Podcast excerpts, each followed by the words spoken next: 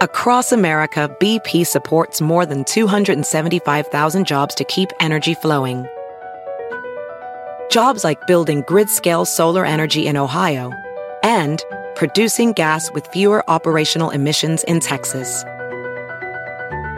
It's and, not or.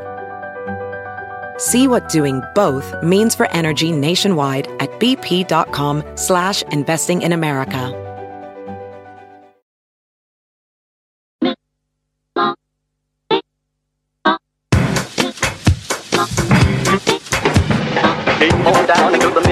The cool the happy, they went fire. Dancing and talking about the power of the gospel. The cool the happy, they went. Welcome to the You Are Not So Smart podcast, episode 282.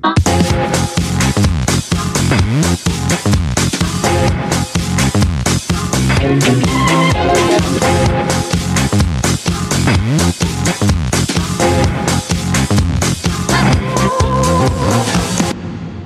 1974, two psychologists, Daniel Kahneman and Amos Tversky, worked together to forever, as the New Yorker once put it, change the way we think about the way we think.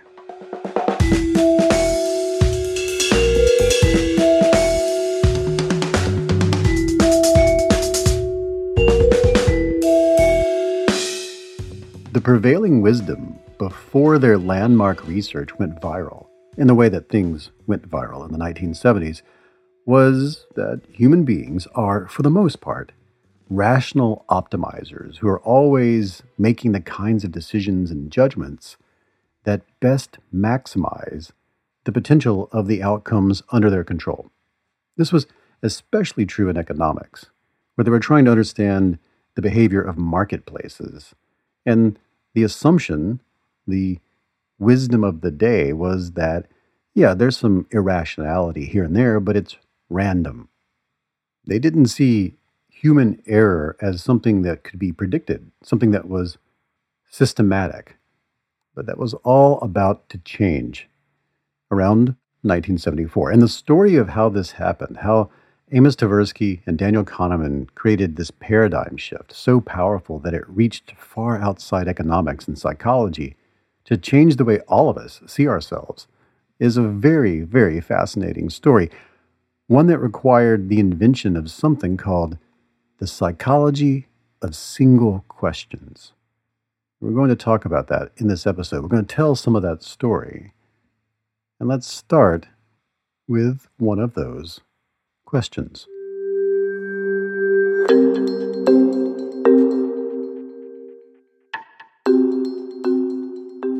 Linda is 31 years old, single, outspoken, and very bright. She majored in philosophy.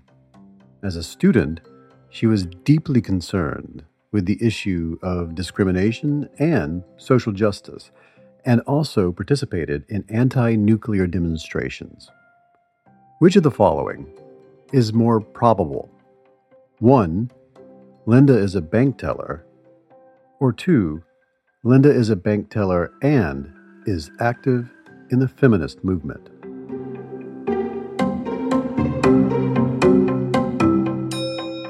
Okay, so which of these two feels right to you? Feels right.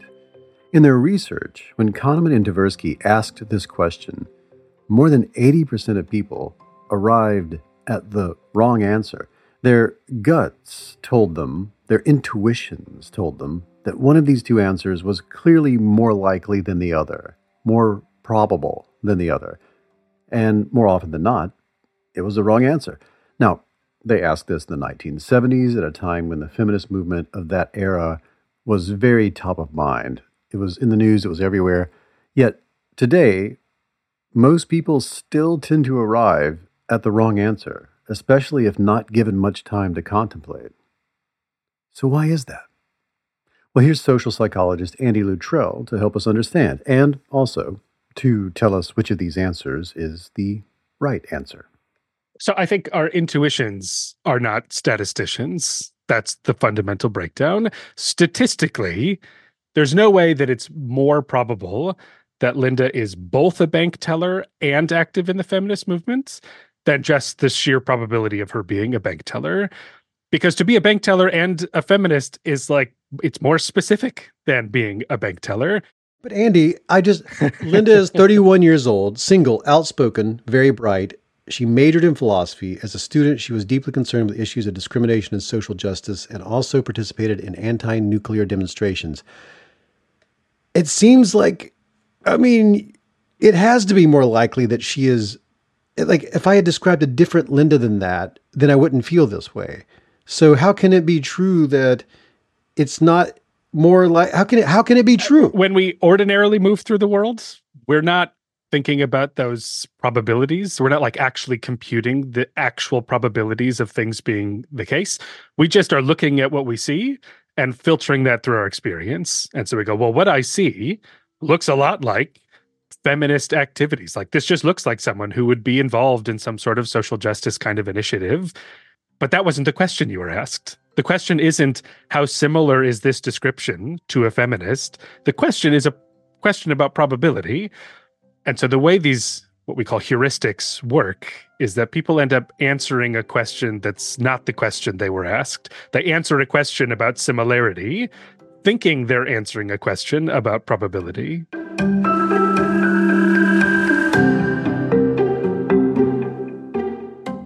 So the answer is that it is more probable that Linda is a bank teller than Linda is a bank teller and anything else anything else in addition to being a bank teller. That's just math. That's just statistics, probabilities. But despite this, it doesn't feel right. And this has become known in psychology and statistics and economics and all sorts of domains as the Linda problem, because it's an example of the representativeness heuristic. Two very weird words, one sort of made up, the other very old.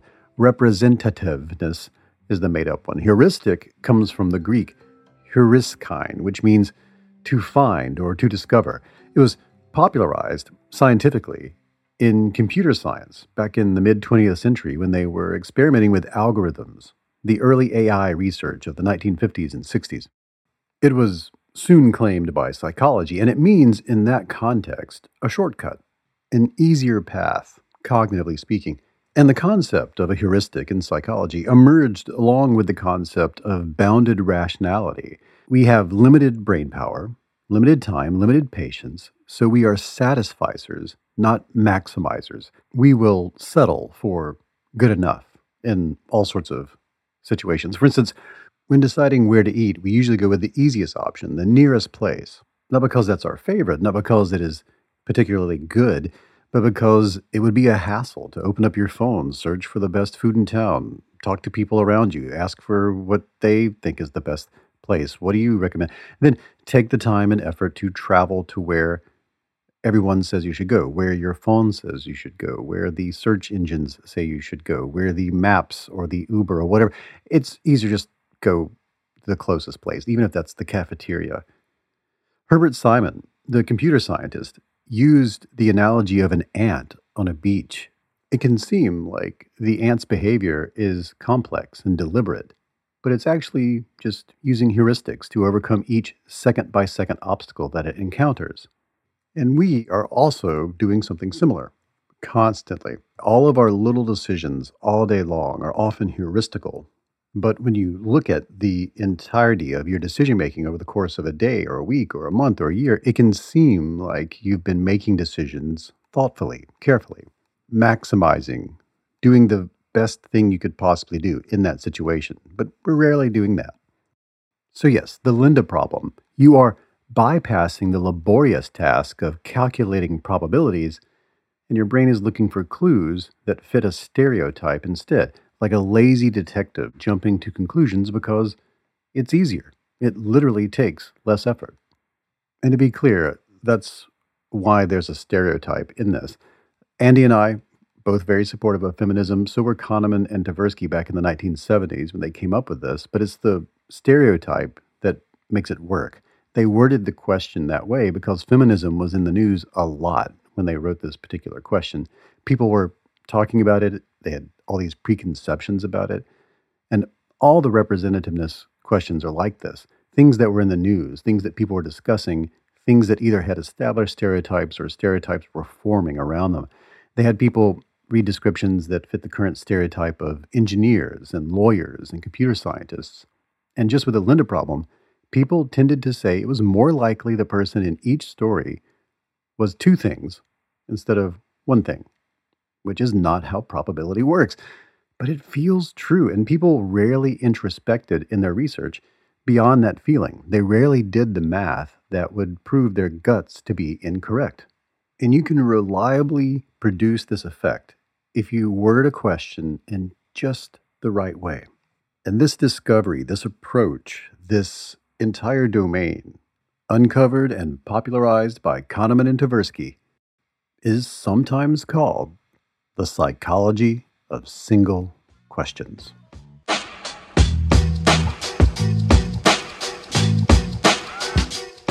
Asking questions in just the right way, certain questions, will reliably produce errors in judgment and decision making, which provided incredible insights into human behavior. And at the time Daniel Kahneman and Amos Tversky figured all this out, these insights upended many of the common assumptions in the field of economics of that day, of that era.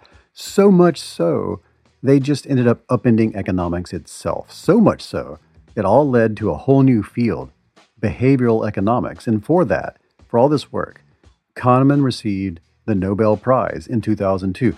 Unfortunately, Tversky had passed away in 1996, so the Nobel Prize went to Kahneman. And this is just some of this story. Kahneman and Tversky changed the way we think about how we think and how all this came to be the grand story, how they met, how they did this work, how their predecessors in both psychology and economics, how they cleared the path for them. It's a fascinating tale with many, many examples like this insights into how we think and feel and behave and decide and choose and plan. And this whole thing is something that Andy Luttrell, who you heard at the beginning, recently made a podcast about, a whole podcast series telling the whole story, full of lots of examples and lots of history.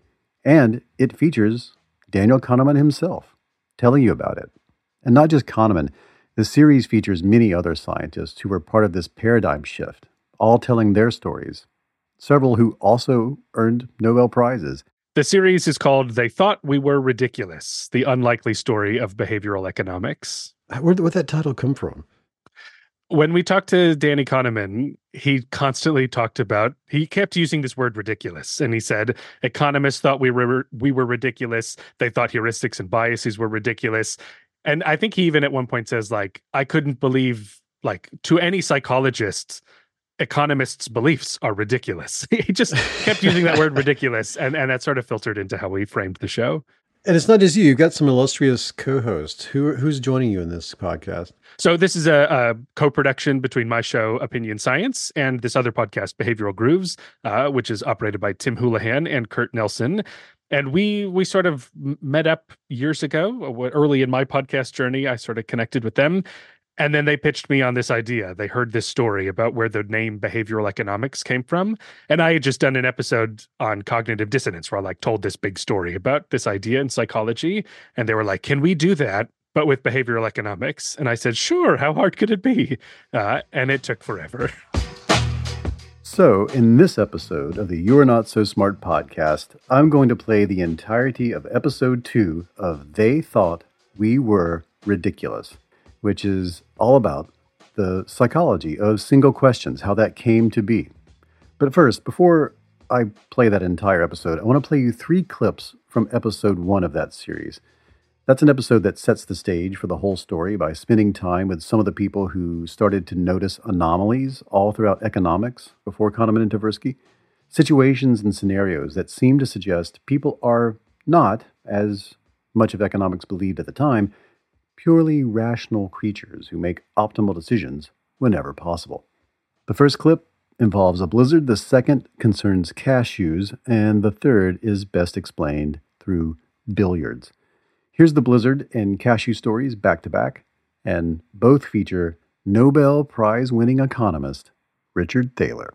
These days, he's a distinguished professor at the University of Chicago Booth School of Business, but in the early 70s, he was an economics grad student at the University of Rochester. Thaler was being trained as an economist. He knew how people were supposed to make decisions, but he kept noticing that people in his life were acting mm, weird. At least weird according to an economist. Like one time, he and a friend were living in Rochester, New York, and they got free tickets to see a basketball game in Buffalo and there was a big blizzard, and we decided not to risk driving to Buffalo in a blizzard. Which makes sense. It would be dangerous to make a long drive in a blizzard. But what was weird is that his friend said, Well, we had been given these tickets. He said, if we had paid for those tickets, we would be going. And this didn't make sense. If it's dangerous to drive, it's dangerous to drive. What difference does it make whether you spent money on the tickets? Also, it was funny. When we talked to Thaler, he had just gotten a text from his daughter who was living in California. There was a heat wave there. Where the high temperature was going to be 110. But she and her friends had planned this camping trip. And rather than just cancel it, they were all trying to figure out how best to cope with the heat. And my my daughter Jessie saying, Dad, that blizzard story is still working here in Northern California. So that's the blizzard story. Thaler collected anomalies, interesting stories, and examples that seemed to run counter to the common wisdom in economics, and he wrote them on a blackboard, and they talk all about that. And as he is discussing this, while they were interviewing Thaler, he pauses to show them a model of a bowl of cashews he has sitting on a shelf in his office. Here's Andy, after that moment, explaining why. One of the stories that made it to the blackboard is about a time in grad school when he had friends over for dinner. They were all waiting for dinner to be ready, so Thaler put out a big bowl of cashews that people would snack on. But a lot of the cashews got eaten very quickly, so he took the cashews away and hid them in the kitchen. So we wouldn't ruin our appetites. And everyone at the party seemed happy that the cashews got hidden too. So in his Nobel lecture, he actually opens with this story and he explains why the whole thing was weird from an economist's point of view. Since it was a group of economics graduate students, um, we began to analyze it, uh, which shows you the danger of going to a dinner party with a group of economists.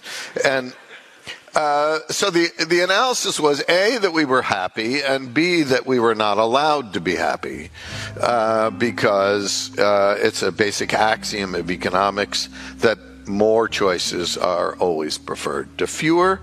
And before we had the choice to eat the nuts or not and now we didn't so what were we doing? Uh, being happy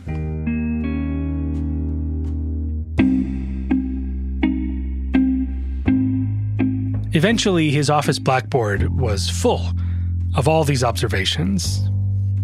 You know, I had this long list of funny things people did, but it wasn't clear what to do with it because they were just stories.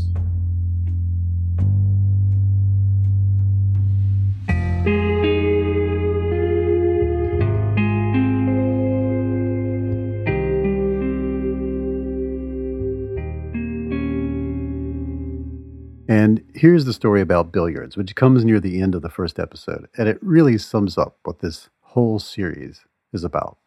Lots of anomalies that raise major questions about basing the field of economics on this assumption that people are rational and out to maximize their own gains. And in some ways, maybe it's because I'm a psychologist, but, but it just feels like, yeah, why were we ever assuming that people were rational to begin with? Like, I've seen the decisions I've made, they're not all good. So I, I kept wondering whether these rational economists ever really believed this. When we talked to Richard Thaler, I asked him this, and he told a story about himself and another brilliant thinker, Amos Tversky, who we're going to get to know better in the next episode. So in the 80s, there was a dinner in which I sat at the same table with Amos Tversky and an antagonistic economist. And the uh, antagonistic economist was regaling us with stories about what idiots people are when it comes to economic decisions. And these included his wife, the dean, the president of the country, whoever it was at the time, most business operators. And, you know, Amos kept egging him on. and then, uh, you know, at the end says to him, So, you know, I don't get it because in your models, you assume everyone is rational. But over dinner, you tell us everybody's an idiot. Which is it? So, economists may secretly understand that people are irrational, that they're constrained by mental limits and a lack of self control. But in traditional economics, it doesn't matter. And it's captured in a famous line by the economist Milton Friedman, which is the as if line. In other words, people don't need to actually be hyper rational, they just need to make decisions as if they were. And Friedman had a famous analogy of a billiards player who plays as if he knew trigonometry and physics. And my response to that is that might be true for an expert billiards player. But what about a typical guy at a bar who's aiming at whatever ball is closest to a pocket and often misses and makes predictable misses? Some shots you can pr- be pretty sure he's going to miss this way. You know, economic theory isn't supposed to be a theory of experts.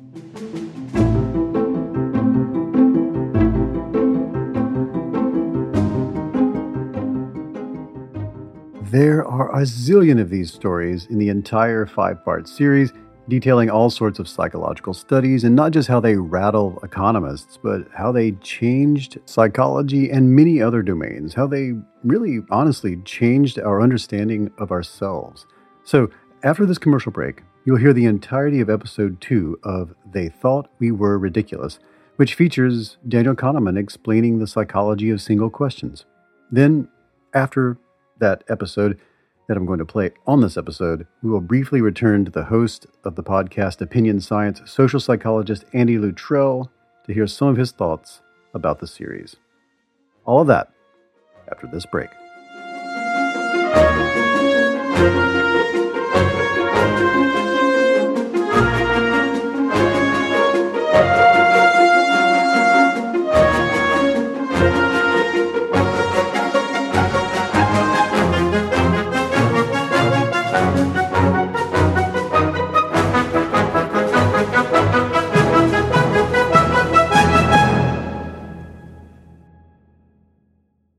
This show is sponsored by BetterHelp, and I'm very proud to have BetterHelp as a sponsor. I was using BetterHelp before they became a sponsor, and I was very excited to learn that they wanted to sponsor this program.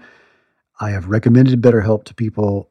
I know people right now who I've recently onboarded. I had a friend who had a really difficult medical event and was experiencing a completely new range of anxieties and feelings and concerns. And I recommended therapy. I'd never gone to therapy before. And this helped. Now, a lot of us spend our lives wishing we had more time. And the question is time for what? If our time was unlimited, how would you use it? And the best way to squeeze that special thing into your schedule is to know what is that special thing? What is important to you? What is that thing that deserves to take that slot, that precious time? How do you make that a priority? Therapy can help you find what matters to you so you can do more of it. And if you're thinking of starting therapy, I really recommend giving BetterHelp a try. It's entirely online, it's designed to be convenient, flexible, suited to your schedule. Just fill out a brief questionnaire and you will get matched with a licensed therapist and you can switch therapists at any time for no additional charge. You can do that several times and really lock in with a therapist that is able to generate with you that dynamic that's so important. I believe you should be in therapy. I believe everyone should be in therapy for a period of time at least in their lives to sort this out. What's important to you? How do you make it work? And you can learn to make time for what makes you happy with BetterHelp. Visit betterhelp.com slash Y-A-N-S-S today to get 10% off your first month. That's betterhelp.com slash Y-A-N-S-S. So you want to make better decisions and you have a business. You have a business and you want to make better decisions in that business. You need some sort of key performance indicators, a system for measuring what you're up to, what you're doing, measurable values that demonstrate how effectively your company is achieving your key business objectives. That's a KPI.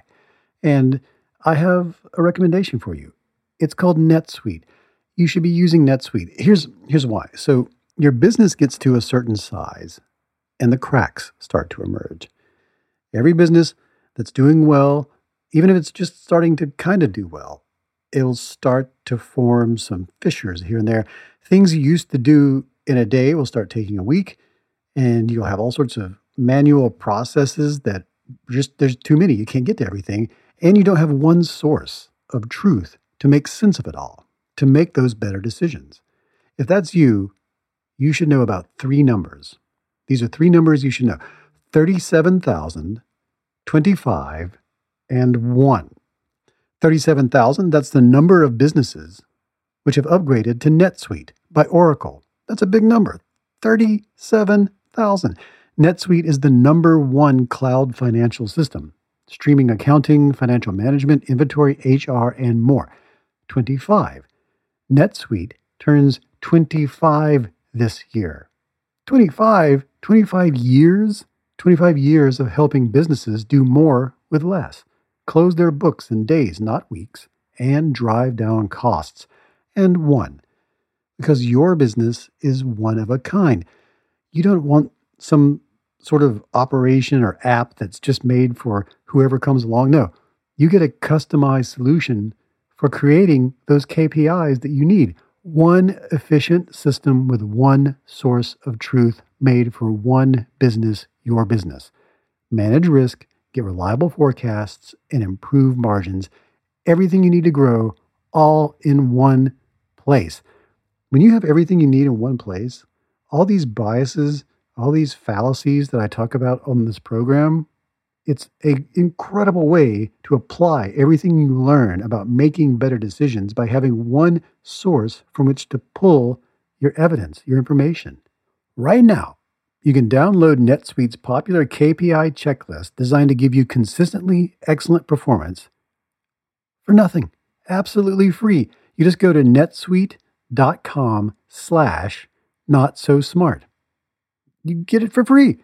That's netsuite dot com slash not so smart to get your own KPI checklist. One more time, netsuite.com slash not so smart. And now we return to our program.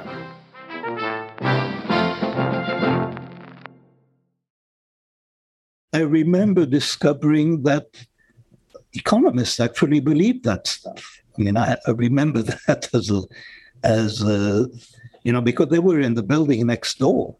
And it seemed, you know, that something that to a psychologist would look ridiculous was doctrine. And, you know, that's, that's what uh, their theory was based on. But we were not thinking of changing economic theory.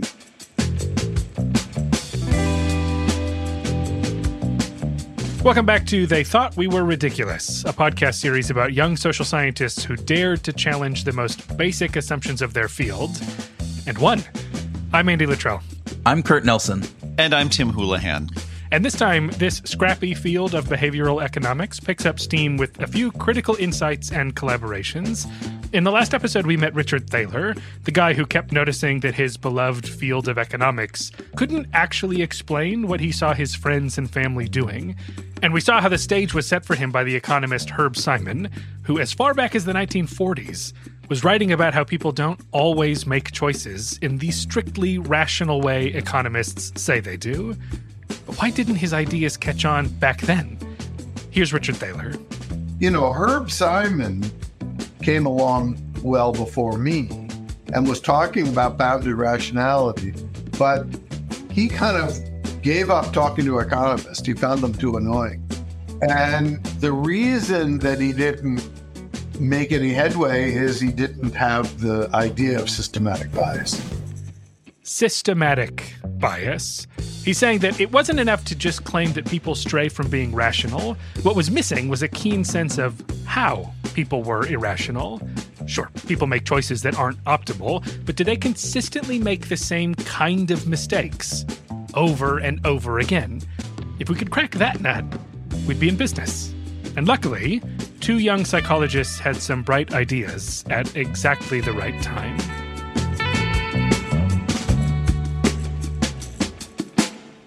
Hi, my name is Amos Tversky from Stanford University. Amos Tversky grew up in Israel, went to college at Hebrew University of Jerusalem, and finished a PhD in psychology at the University of Michigan. Unfortunately, he died in 1996 when he was just 59. We would have loved to talk to him. But what he was almost certainly best known for was the work he did with his friend and longtime collaborator, who we did get to talk to, Daniel Kahneman. Uh, by the way, you should call me Danny because that's that's what everybody calls me. So. Danny was also from Israel and spent much of his childhood in Paris, where he and his family survived the Nazi occupation during World War II. Fast forward to 1969, and he was teaching a psychology class at the Hebrew University of Jerusalem. He'd heard that Amos Tversky was a rising star in the field. They actually overlapped for six months at the University of Michigan before this, but never had the occasion to get to know each other. They were just swimming in their own lanes. So now they were both at Hebrew University and still not having much to do with each other. By the way, there was no competition here. As some students were guessing at the time, it really was just two brilliant guys doing their own thing on separate tracks. That is until one day, Kahneman invites Tversky to present to his students in this seminar. Kahneman said he could present on whatever he wanted, so Tversky decided to talk about some work by his old colleagues at Michigan. Research looking into whether people's intuitions match the laws of probability and statistics. Spoiler alert, uh, they don't. but we'll come back to that. Yeah, Kahneman was intrigued, and the two met for lunch later that week to keep the conversation going. One lunch turned into another, and by the end of the year, you could usually find them together, talking and laughing and debating. We did everything together. I mean, we, for the first few years, we actually were not working on the problem when we were alone. We only worked together. But from the outside, it was hard to see where this chemistry came from. In his biography of the two, Michael Lewis writes Danny was always sure he was wrong. Amos was always sure he was right. Amos was the life of every party. Danny didn't go to parties. Amos was loose and informal, but Danny had an air of formality. Danny was a pessimist. Amos was not merely optimistic, he willed himself to be optimistic. Danny took everything seriously.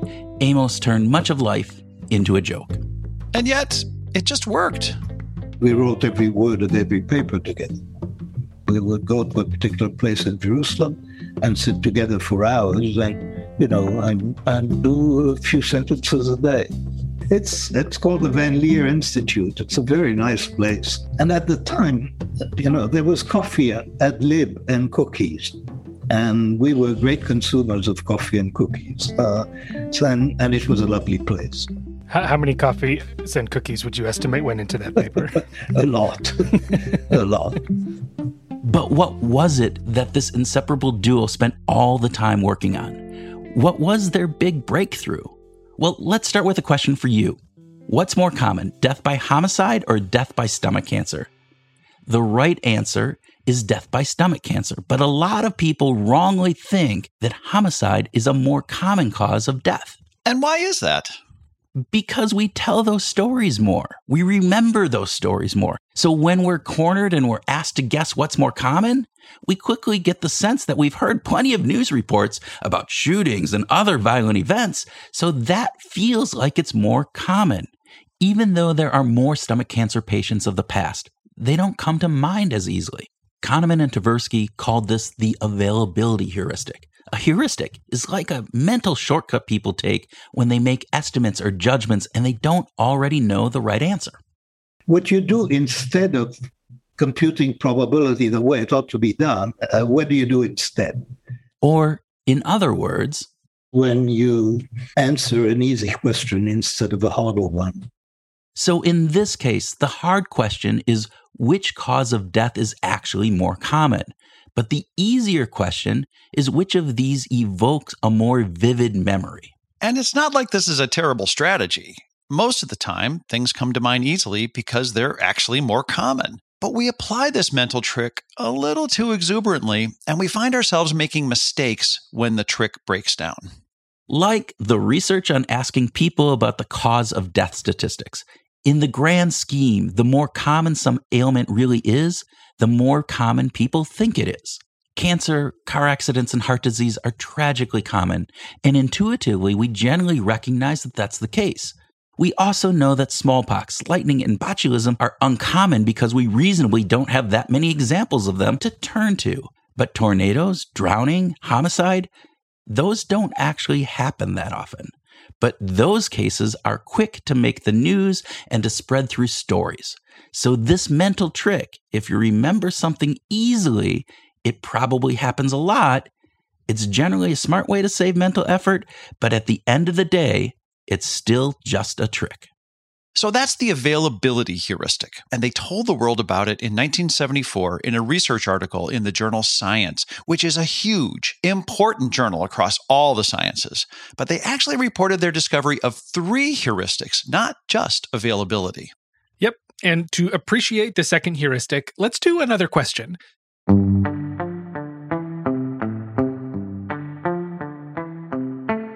I want you to estimate the total number of babies born in the United States each year. I, I can tell you it's more than a hundred. All right, have a guess. Number of babies born in the U.S. every year. Do you have a number in mind? Okay, well, I actually don't know the real answer, but but that's not really the point. Anyway, the point is, how did you come up with your answer? Was it just a pure, unbiased estimate based on the things you know to be true about babies in the United States? Probably not, because I gave you some leading information. I said it was more than a hundred. Now, that's objectively not helpful or relevant, really. Like, of course, it's more than a hundred. You should just dismiss that bit of information completely because it's not useful. But that's not what people do. And we know this because sometimes researchers will ask people the same question, but a little differently. Like, how many babies are born in the United States each year? I can tell you it's less than 50,000. Okay, less than 50,000? Also not helpful. If we were being completely rational, we would just make our guess the same way we would if you said it was more than 100. But in a recent study that asked those questions, people's guesses depended a lot on the question itself. If the researchers noted that the answer is more than 100, people on average guessed that about 3,000 babies were born in the US each year. But if the researcher noted that the answer is less than 50,000, now people's average guess was that almost 27,000 babies were born in the US each year. To swing from 3,000 to 27,000 as your guess based on some meaningless information now, that's a bias. Kahneman and Tversky called this the anchoring heuristic. When we estimate a number that we don't already know, we will anchor on a starting point and move in the direction of the right answer until we feel like we've gotten there. This is reasonable enough, but the problem is that people usually don't adjust far enough away from their starting point. If I start at 100 babies, I'll mentally increase that number 200, 300, 1,000 until hitting 3,000 babies born each year. And, and that seems about right. But if I start at 50,000 babies, I'll mentally decrease that number down 40,000, 35,000 until I hit 27,000 babies born. That seems right too. But it's clear from comparing these different ways of framing the question that people are overly influenced by their starting points. Just like an actual anchor keeps a boat from straying too far in the ocean, our mental starting points when we make judgments anchor us from straying too far.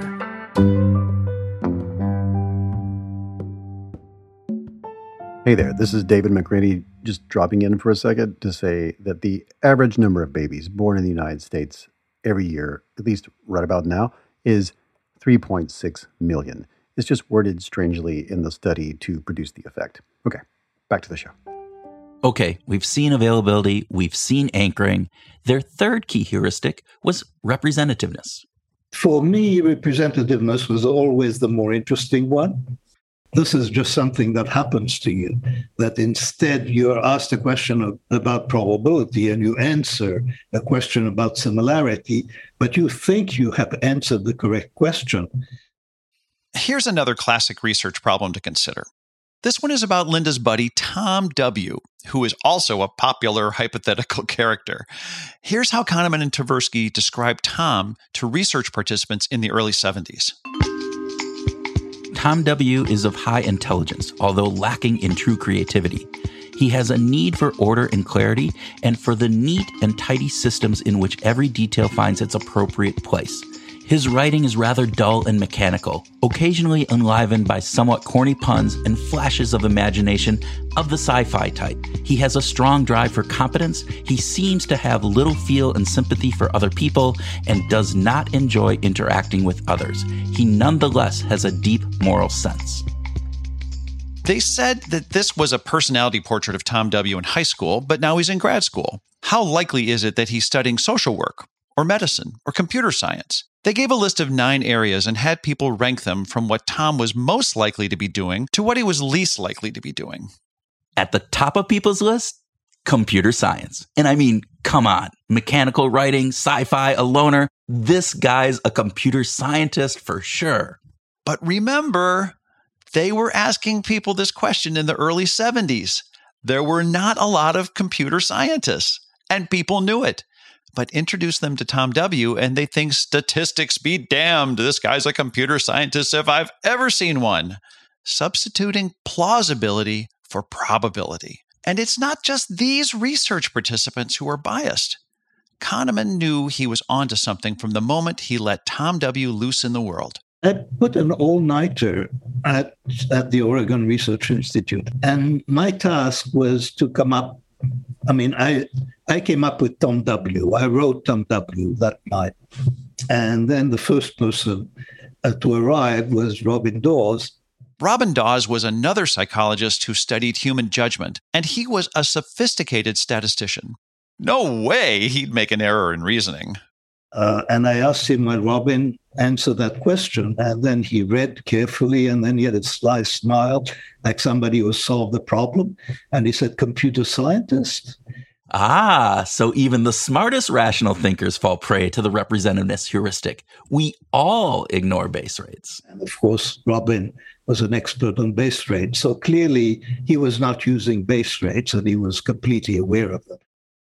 So we've got three heuristics or mental shortcuts that people use to make judgments when they aren't in the mood to be perfectly rational availability, anchoring, and representativeness. All of these make at least some sense, but they often result in wrong answers, biased judgments. But we should highlight something important about how Kahneman and Tversky told the world about these biases. There are a lot of big, important ideas in the social sciences that do not catch on. What made these heuristics different? It's that instead of devising complicated, intricate experiments, they instead develop the psychology of single questions. Single questions. How common is homicide? How many babies are born in the US? Is Linda more likely to be a bank teller and an active feminist? That's the whole study. One question, asked in a slightly different way to different people, and people's answers to a single question can tell the whole story. It turns out that that was essential to the success of the enterprise, which you know, was a bit surprising. But and that's because when we wrote the paper in Science, people outside the profession reading those questions could feel that this was working on them. They would not have believed it if we described it in the language of experiments. But we were using these questions as demonstrations. I mean, you could sense what is going on immediately. And that's really I think that's the story of why this particular work had so much impact. It, it is an accident of the medium that we chose.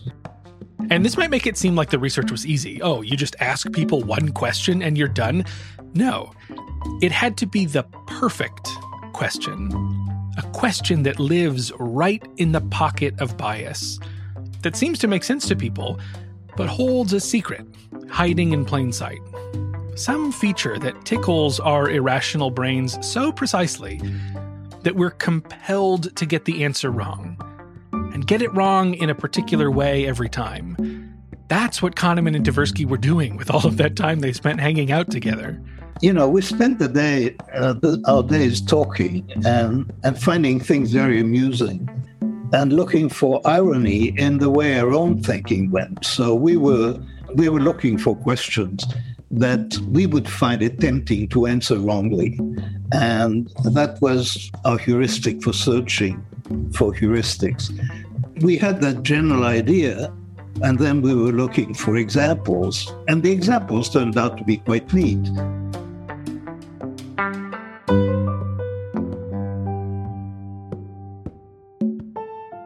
Okay, so Danny Kahneman and Amos Tversky rocked the social sciences with their landmark 1974 paper on heuristics and biases. It's difficult to convey the incredible impact that paper had on the field. Analysts put it in the 10 most cited social science papers ever. That means other scientists are constantly referring back to it in their own work. But wouldn't you know it? Kahneman and Tversky have another paper in the top 10. They were only just getting started. Prospect theory basically uh, is an attempt to describe realistically the main elements of people's choices under, under risk. Your brain is already soaked with a lot of ideas, and we don't want to give you any more homework. But to appreciate the gist of prospect theory, think about whether you would prefer if I just gave you $20 or if I gave you a lottery ticket with a 20% chance of winning $100 and an 80% chance of winning nothing. So either $20 for sure or a 20% chance of winning $100. In cases like this, people tend to choose the sure deal. I'd rather take less of a sure thing than let the gods decide. But here's another question Would you rather take a sure loss of $75? You just have to give me $75 of your money. Or would you rather place a bet? Take a lottery ticket with a 25% chance that you don't lose anything, but a 75% chance that you'll actually have to give up $100. So either give me $75 for sure, or a 25% chance of giving me nothing, but a 75% chance you'll have to give me $100 instead. In this case, people tend to take the bet. But of course, rationally, there's no real difference between the two questions. And yet, when it's about getting money, people want the sure deal. And when it's about losing money, people will try their luck to get out of it. So, prospect theory came about as a way to make sense of these funny ways people grapple with risk and uncertainty. You know, this could be an important paper.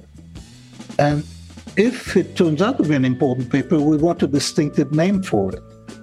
And so, prospect theory was just a distinctive name for a theory. But, but that really came because just in case it turns out to be important, we want it to be distinctive.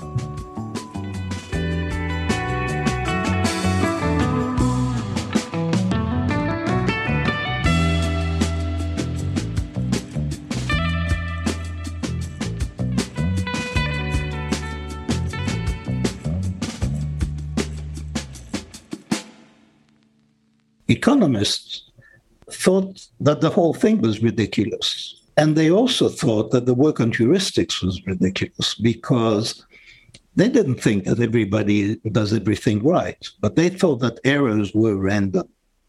That is, it's the idea that errors are systematic that violated their view of the world because their view of the world was that people are rational plus random perturbation. And that, by the way, was the key insight of Dick Thaler. That's what Dick Thaler he read our paper. That's what struck him. Oh, errors are systematic. Ah, Dick Thaler, the economist we met in the last episode, the economist who said, My biggest discovery was discovering Kahneman and Tversky. Thaler had been keeping notes on how people in the real world didn't make decisions like the people in economic models. The models say people are rational, but people in the real world aren't rational, at least not always. And for a time, this was a curiosity, a set of anomalies. The main thing he was interested in was simply these departures from rationality. But these departures might just mean that people make random errors. They're not thinking clearly, and so they're throwing darts at the board of economic decision making. But what if it's not random? What if, as Kahneman just emphasized, errors are systematic? That was a big light bulb going. And if you could predict when they were going to happen, then you were in business. So Thaler was obviously excited when he was reading the early work on heuristics and prospect theory. It's one of those perfect moments where lightning struck twice at the same time. Thaler and the other young economists were pushing back on the assumption that people are rational, and Kahneman and Tversky were studying the psychology of cognitive biases. It was the perfect peanut butter and jelly moment. It was good because they didn't know any economics and I didn't know any psychology. So as economists said, were gains from trade.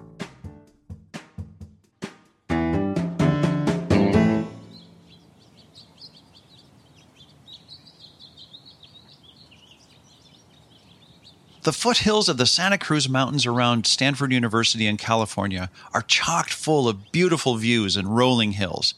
And this is where we find the Center for Advanced Study in the Behavioral Sciences. CASBS, or sometimes just called CASBS. Since 1954, behavioral scientists have gathered for extended stays at CASBS to develop big ideas. And in 1977, one of those researchers was Danny Kahneman. The same year, Amos Tversky was visiting the psychology department at Stanford, and it was at CASBS in 1977 that they finished writing their paper on prospect theory, walking for hours and sitting down together to perfect every sentence. The summer before, Dick Thaler was visiting a colleague at Stanford and heard that his new idols were visiting the United States. They were going to be staying at Stanford for a year. So he hit the pavement, trying to cobble together any formal reason to keep him in Stanford for a while longer, just hoping to spend some time with Kahneman and Tversky. He lucked out and landed a visiting position at the National Bureau of Economic Research. It was a very complicated year. Danny was at the center. Amos and Barbara. Barbara was Amos's wife. Were visiting the psychology department. Anne Treisman, who was not yet married to Danny, she and Danny were at the center. Her husband was at Berkeley. So they had five psychologists converging on the Bay Area for a year. I would guess that Amos Tversky would have either walked or, or ridden a bike up to the CASBS Hill several times a week. Uh, Thaler would have had like a two minute walk from the NBER satellite office at that time to CASBS. So there was a physical proximity. That's Mike Gaetani, communications director for CASBS. We have lots of beautiful rolling hills behind us that you can walk through. Both Thaler and Kahneman separately describe walking through the hills together, mm-hmm. having conversations, one a psychologist, one an economist. I was about a hundred meters down the hill from where Danny was, and Amos used to come visit often. And Danny and I would walk around. There's just wilderness up there, and we would take long walks and think big thoughts. And you know, he was he's much younger, but he was just super smart and very funny. And he and I were neighbors, and we would spend a lot of time walking together. There was also it was very funny because Dick is very funny. Uh, he always was, and so it was a joy. And we learned economics. Richard Thaler, Danny Kahneman, and Amos Tversky forged a unique and lasting bond that year as they took walks, exchanged ideas, and became close friends. You can't miss their respect and affection for each other all these years later. We asked Thaler to describe Danny Kahneman and Amos Tversky. Danny was the worrier of the two. He always expects the worst. Amos was more confident and brilliantly analytic. His talks were stunning. At his desk, there was a legal pad, a pencil, nothing else.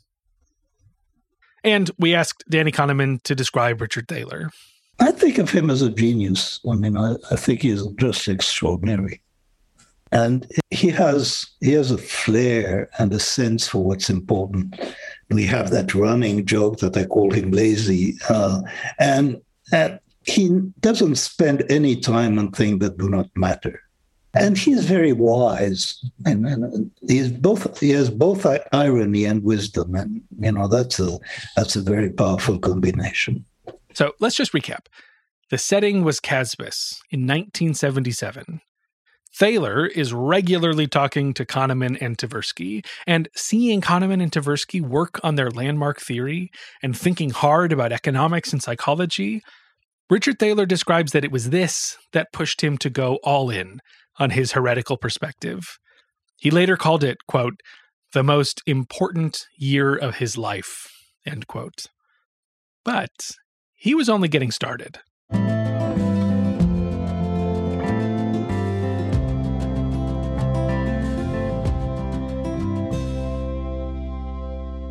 Kahneman, Tversky, and Thaler were exchanging ideas in the late 70s, and they continued to meet and talk and think big thoughts.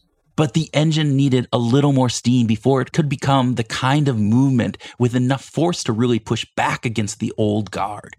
They needed someone who could provide more formal support for the growing revolution. Luckily, there was such a guy, Eric Wanner. Wanner did a PhD in psychology at Harvard in the 1960s, started life as a professor, but gradually transitioned away from doing the science himself. By the early 80s, he joined the Alfred P. Sloan Foundation, a nonprofit that makes grants for research and education. And in 1983, he suggested that the program consider an initiative to support what might be called the psychological foundations of economic behavior. Like so many others, he was enamored with Kahneman and Tversky's work and had gotten to know them a bit when he was an editor at the Harvard University Press. He even pitched the idea to them early on. We we met him at a bar and we had a, had a drink together. Yeah, it's true that we met in a bar. I mean, don't let him sound like we were just drinking and we thought this up in our alcoholic haze. And he said he wanted to put some money into bringing psychology and economics together. I said, well, how about this little program? I had this idea. We'll try to get psychologists and economists together and we'll call it behavioral economics. So, what would you think about that? And I, I remember what the answer was. Uh, there were two. One, that this is not a project on which you can spend a lot of money honestly. This, I, I remember that phrase. And, and the other one was that you should not give that money to psychologists who want to reform economics. You should give that money, spend that money on economists who want to learn psychology. I had to convince him that money could be spent responsibly and that responsible science could be done between economics and psychology, just because it had failed so often. I mean, that psychologists have been yelling, rational economic man is a myth forever and ever. And just yelling is not enough, and more yelling would not really help. So what he told, what he said, what they said to me was, "Well, okay, you know, we will, we'll, we won't say no. We'll join up, but we don't think a lot of money could be spent very responsibly on this." So it was uh, kind of a very cautious yes. They ended up setting up a small fund and calling the program Behavioral Economics. And I think the very first grant was for Dick Thaler to spend a year with me in Vancouver. That was one of the first grants, certainly the first grant in behavioral economics. And that was an important year. Eventually, Wanner moved to the Russell Sage Foundation, where he became its president. I was going to get to run a foundation the way I wanted to run it, you know, give me a little freedom and I can, you know, I can make a mess of a lot of things. The behavioral economics grant program came with him.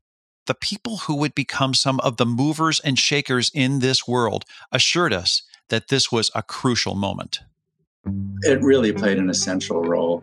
I'm, I'm not sure if behavioral economics would even exist without the Russell Sage Foundation. The Russell Sage Foundation was, was very important in the history of behavioral economics. That was George Loewenstein and Dražen Prelec. Each of them spent time in workshops and summer camps sponsored by the Russell Sage Foundation. What they all point to is the importance of bringing together smart people with different backgrounds to solve big problems. As head of Russell Sage, Wanner wasn't so much of a matchmaker as he was a party host, so to speak. Russell Sage manifested the funding for creative researchers to explore their work. This funding allowed relationships to bloom, time to think, and new ideas to bubble up and be refined. It fueled a train that was starting to pick up speed. My board at Russell Sage was said, Well, you did behavioral economics. What's the next thing you're going to do? And you know, ha ha, exactly. It's worth a big laugh because you have to be extremely lucky. You can't just upset science any old time you want to and, and make a go of it.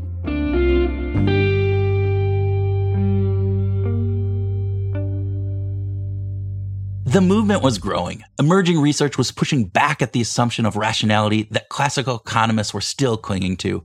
More and more people were doing important work on the psychological and bias side of economics. By the 1990s, it was time for a meeting of the minds. And what better place than CASBS, that spot in the foothills surrounding Stanford University where Thaler finagled his way into FaceTime with Danny Kahneman years ago. Here's Mike Gaetani again, communications director for CASBS. For years running in the 1990s, they tried to get all these guys in together. But it's just so hard to get people's schedules to align. Anyway, um, things just lined up for the 97 98 year. Five rising stars in behavioral economics spent that year together, most of whom you'll hear from in this series Richard Thaler, Colin Camerer, George Loewenstein, Dražen Prelec, and Matthew Rabin. Danny Kahneman even popped by to give a talk that year. That year was super generative. People worked on books. They finished papers that would go on to make a big impact. And they discussed the seeds of things that would grow into major developments, like how neuroscience can explain human decision making, how behavioral economics could inform public policy, and the ethical dilemma of nudging people to make more optimal choices for themselves. One of the attendees, Dražen Prelec, pinpoints exactly what made the year so magical. I think it was really the fact that we had uh, endless hours of um, unstructured time together.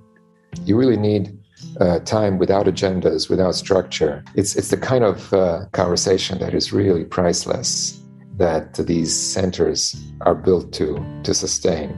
The other thing that was interesting was the only thing you had to do at that center was to go to lunch. That's Colin Camerer. They didn't want like people traveling a lot and using this as their home base. You're expected at lunch. And occasionally, you know, you'd, you'd get a little note like, "Oh, we really missed you. We had a, such a lively lunch last week with Doug Bernheim, and we we missed you. I hope you hope, hope you're able to attend in the future." You know, it was very soft. Uh, so anyway, and the other thing was you had to give a talk in the evening. There was there was these once a week evening talks. And when someone would say something we thought was really wrong in terms of basic economics, we would all raise our hands, and suddenly we were like ambassadors from rational choice economics, right? Even though our presence at the center was to do exactly the opposite. You know, and again, I think that's another way you can recognize a behavioral economist is that there's certain, like if somebody says money incentives don't really work very reliably to change behavior, it's like no, no, no, no, no, like that's the one thing it's reliable. It's just that it costs money, you know, and so so the it was really interesting. There was this almost like a common enemy effect. You know, when somebody said something that that we thought was really against basic economics, which we all kind of believe in, we just think the enhancement is even better. You know, it kind of came together. So, behavioral economists understood classic economics inside and out. And their movement was growing. What started as a frustration with the idea that people are rational became psychologically savvy with the help of Kahneman and Tversky. This ushered in an era of collaboration, new research, and mathematical models that showed classic assumptions were wrong because people play by different rules. They were all in, drinking their own Kool Aid. But what did everyone else think? Were psychologists okay with economists edging onto their turf? And did traditional economists take the criticism and update their views no problem? And at one point, Merton Miller gave an interview, I think, in the Chicago Tribune or something, and said, you know, you know, what do you think of Dick Thaler's work in behavioral finance? And he said, well, I, you know, I don't think it's, I don't think it's a serious theory. It hasn't helped us explain anything, you know, but every generation has to make its own mistakes. That's next time on They Thought We Were Ridiculous. And instead of outro music, this is me again, David McRaney. This is the You Are Not So Smart podcast. And do please check out the other episodes in They Thought We Were Ridiculous. I'm going to sit down with Andy now for a brief conversation about some of the things I found fascinating in these first two episodes, starting with this whole concept of the psychology of single questions.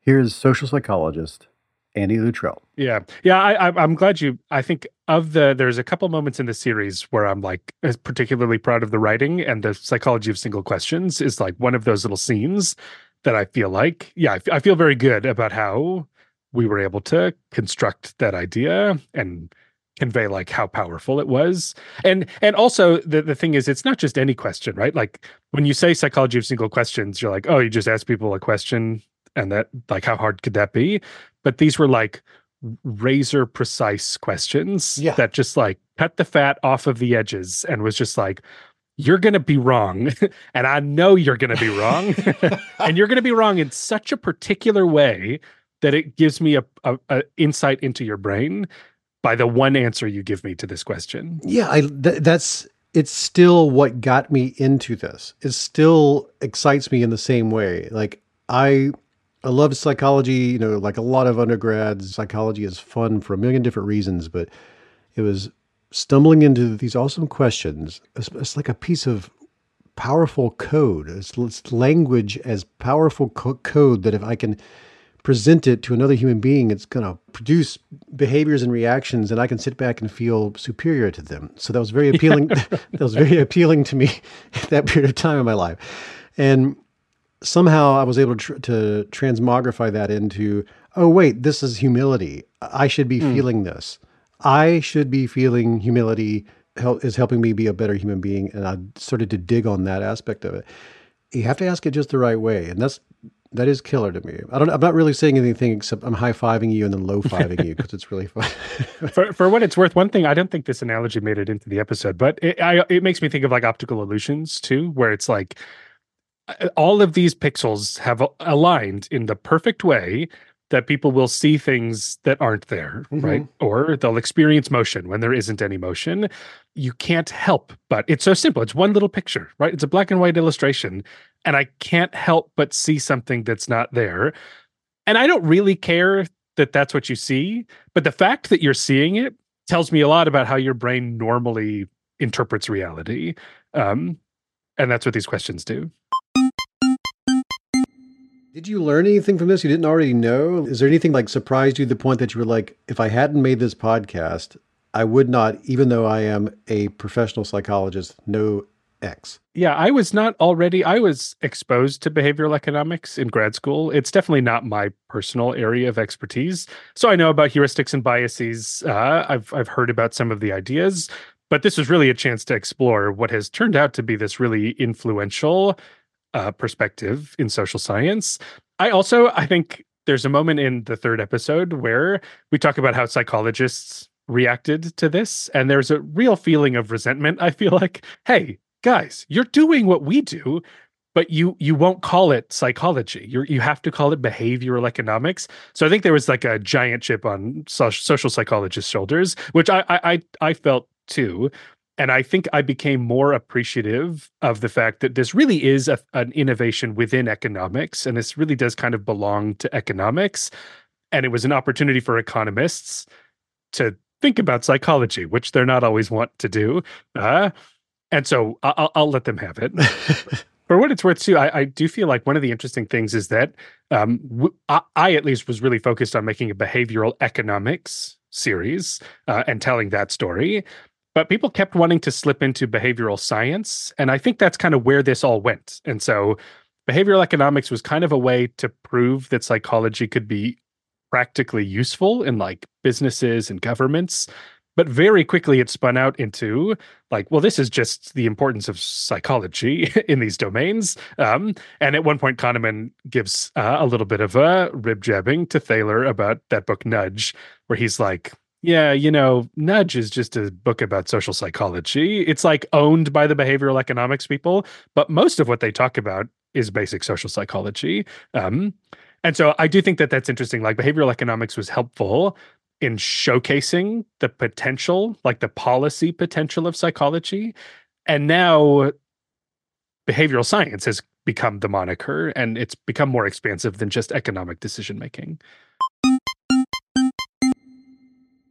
After a while, if you know enough about psychology, especially this side of psychology, biases, fallacies, heuristics, and everything that builds up into those things and everything that those things fractalize out into, you're supposed to have an almost like Buddhist sense of truth uh, and humility of like, okay, I'm aware of how bounded our rationality is. I'm aware of how I'm constructing a subjective reality that is not a one to one representation of what's going on out there. All these things, and then including all of these very reliable ways that we will make errors in judgment, reasoning, and decision making. How do how do you feel knowing all that? Does this how do you walk around, walk around in the world feeling this way? What does it do to you? I, I've always thought that knowing a lot about social psychology has made me just a more understanding, patient person.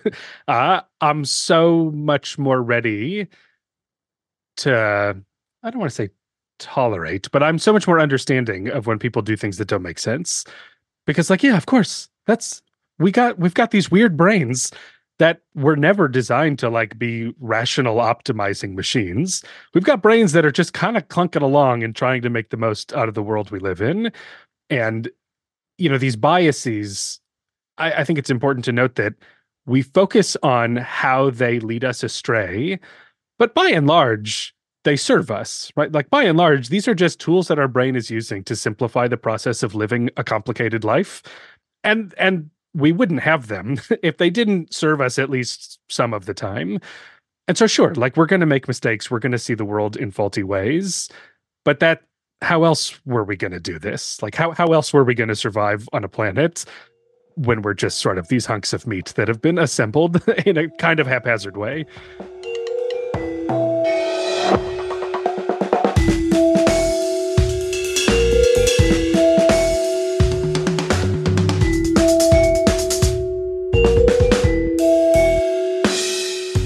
That is it for this episode of the You Are Not So Smart podcast. For links to everything that we talked about, head to youarenotsosmart.com or check the show notes right there inside your podcast player.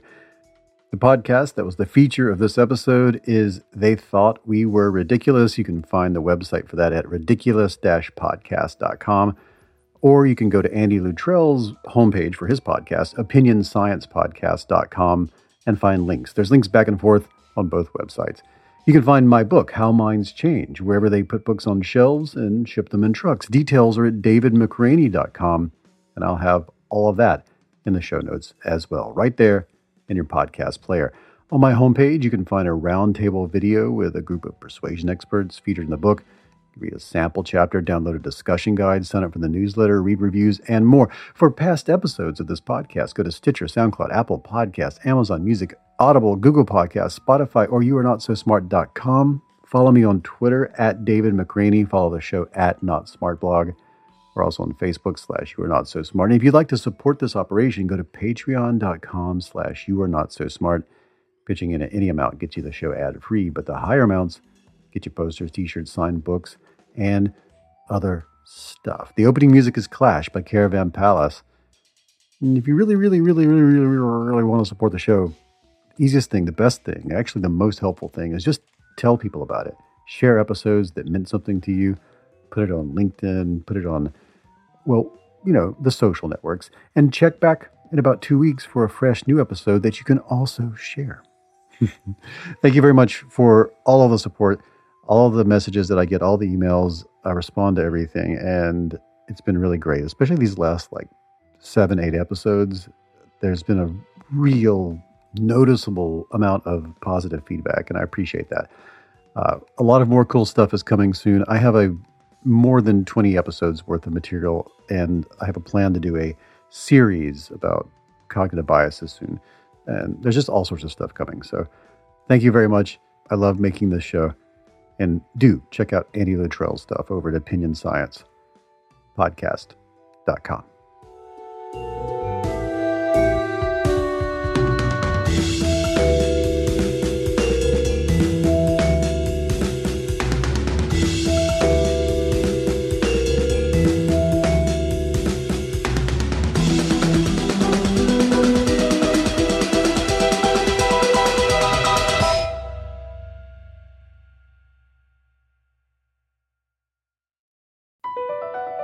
Across America, BP supports more than 275,000 jobs to keep energy flowing.